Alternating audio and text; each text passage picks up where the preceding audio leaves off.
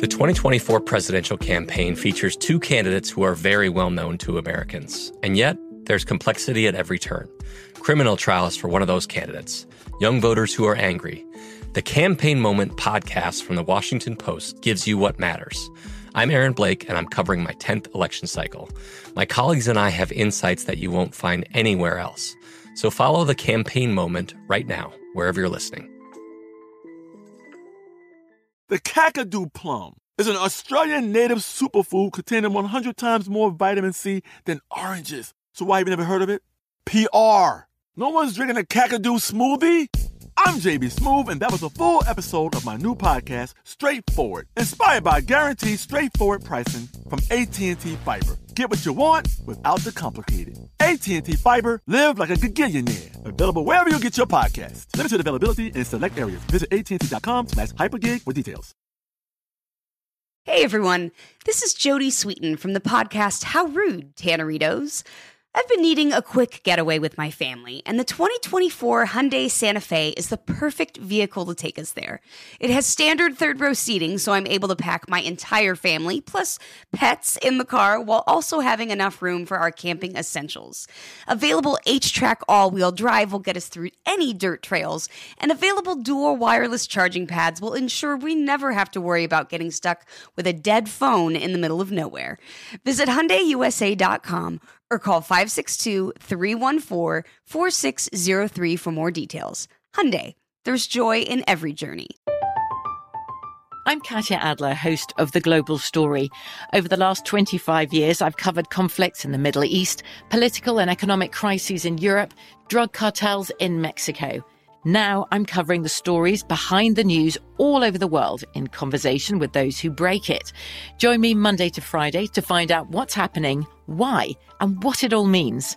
Follow the global story from the BBC wherever you listen to podcasts. This Day in History class is a production of iHeartRadio.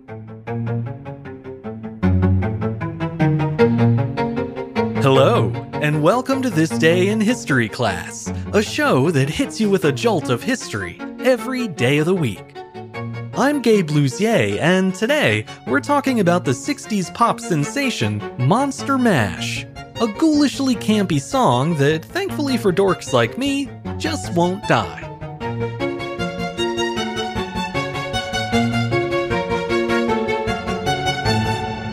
The day was October 27th, 1962. Monster Mash by Bobby Boris Pickett and the Crypt Kickers topped the Billboard Hot 100 chart for the second week in a row. The monster themed novelty song had been released two months earlier on producer Gary Paxton's personal record label, Garpax. Hundreds of copies were sent out to radio stations throughout Southern California, and it quickly became one of the top requested songs in the region. That response convinced London Records to strike a deal with Garpax, allowing the label to distribute Monster Mash worldwide. A few weeks later, with Halloween fast approaching, the campy song reached number one on the singles chart and stayed there until early November. Monster Mash was the hit of the land, but across the pond, the BBC was having none of it. Despite being released on a British label, the song was deemed too morbid for English airwaves and was banned from play for several years. The BBC did eventually change their tune, though, in light of the song's enduring popularity. If you've somehow never heard Monster Mash before, it tells the story of a group of monsters who attend an impromptu party at Dr. Frankenstein's castle. It's sung from the perspective of the good doctor, who happens to sound a lot like Boris Karloff, and recounts how his famous monster came to life one night and immediately sparked a dance craze, the titular Monster Mash. News of the dance spreads quickly, and soon other monsters like the Wolfman and Dracula arrive at the lab to try it out for themselves. Of course, describing a novelty song is kind of like explaining a joke. Nobody really wants you to do it. It's much more fun to just put it out there and let it speak for itself. So, with that in mind, here's a taste of the original Monster Mash. I was working in the lab late one night when my eyes beheld an eerie sight. For my monster from his slab began to rise. and suddenly, to my surprise, He did the mash, he did the monster mash. the monster mash. It was a graveyard He did the mash, It caught on in a flash. he did the mash. He did the monster mash. As you might imagine, it took a very specific set of circumstances for a song like Monster Mash to become the hottest track in the country. The first factor in its success was the movie monster revival going on in America in the early 1960s.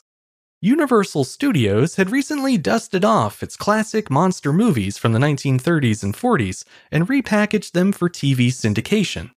That exposure introduced characters like Frankenstein's monster, Dracula, the mummy, and the Wolfman to a whole new generation, kicking off a monster craze that would last the rest of the decade. Dozens of companies capitalized on that trend, cranking out a host of monster branded products, including model kits, trading cards, posters, and lunchboxes. In that light, it seems almost inevitable that the monsters would lurch their way into the music business as well. Another trend that played directly into the song's success was the series of twist inspired dance crazes that hooked the country in the early 1960s. In the spring of 62, the hot new novelty dance of the week was called the mashed potato, and the song that went along with it was Mashed Potato Time by Dee Dee Sharp. Take a listen.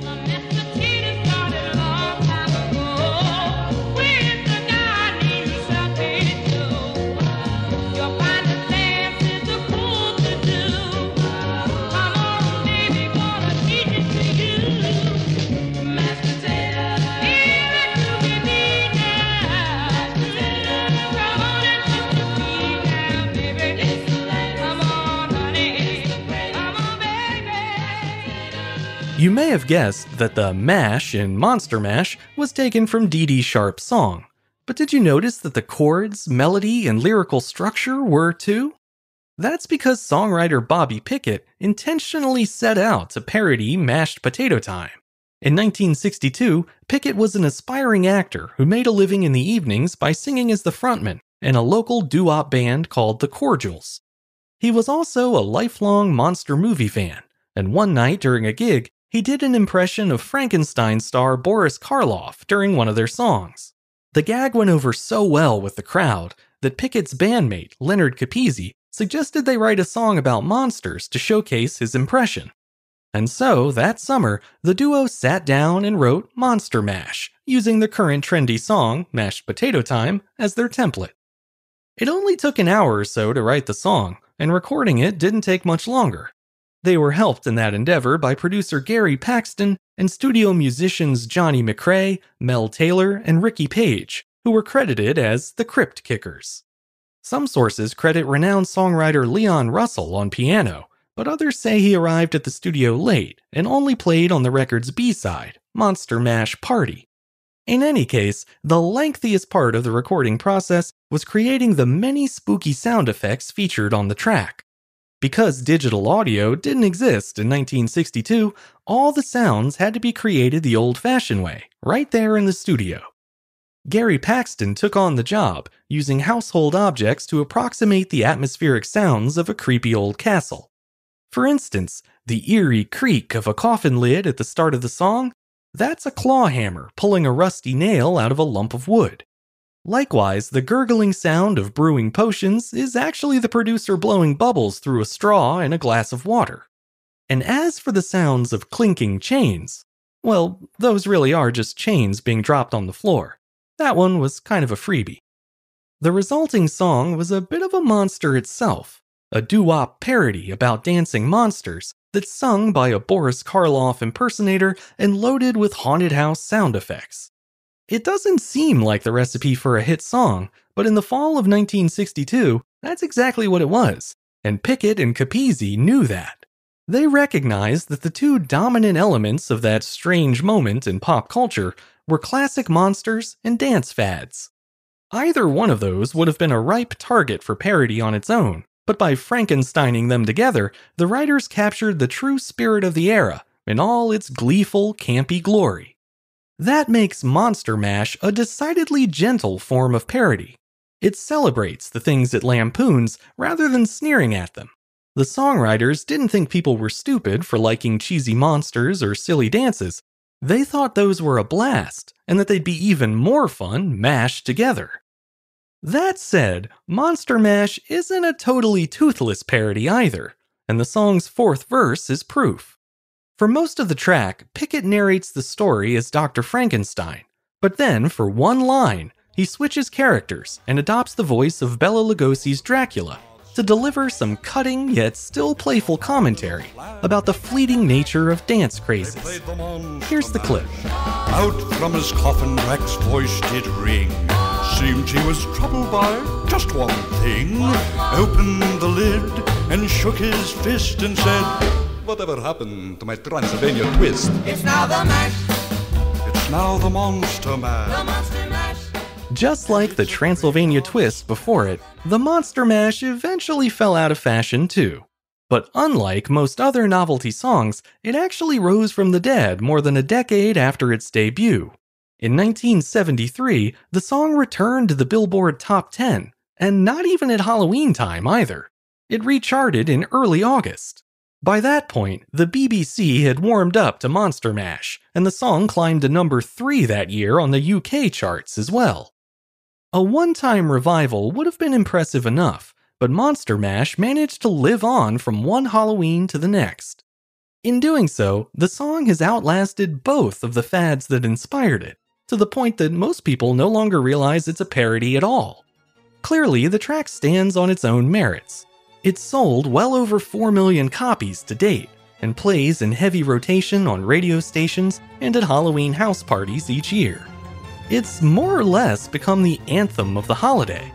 Though Dracula is right, the Transylvania twist is pretty great too. I'm Gabe Luzier, and hopefully you now know a little more about history today than you did yesterday. If you enjoyed today's episode, consider following us on Twitter, Facebook, and Instagram at TDIHC Show.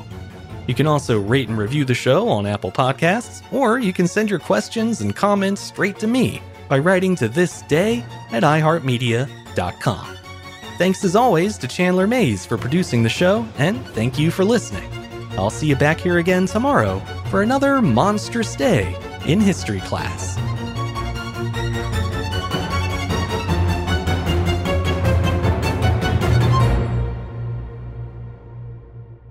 For more podcasts from iHeartRadio, visit the iHeartRadio app, Apple Podcasts, or wherever you listen to your favorite shows. From BBC Radio 4, Britain's biggest paranormal podcast is going on a road trip. I thought in that moment, oh my God, we've summoned something from this board. This is Uncanny USA. He says, Somebody's in the house. And I screamed. Listen to Uncanny USA wherever you get your BBC podcasts, if you dare.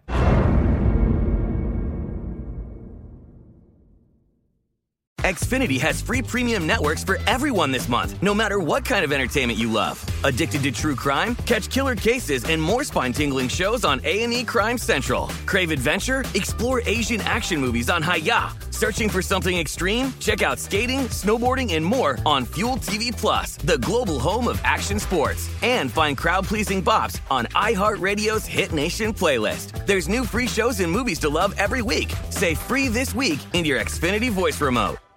We are the voice of NASCAR. The green flag is in the air, and we are underway. The great American race. The Motor Racing Network. NASCAR Cup, Xfinity, and Craftsman Truck Series Racing live on your hometown radio station and MRN or NASCAR.com. Martinsville, Talladega, the Chicago Street Course. We have the side by side action and last lap passes for the win. Photo finishes. Ryan Blaney will win. The voice of NASCAR, the Motor Racing Network.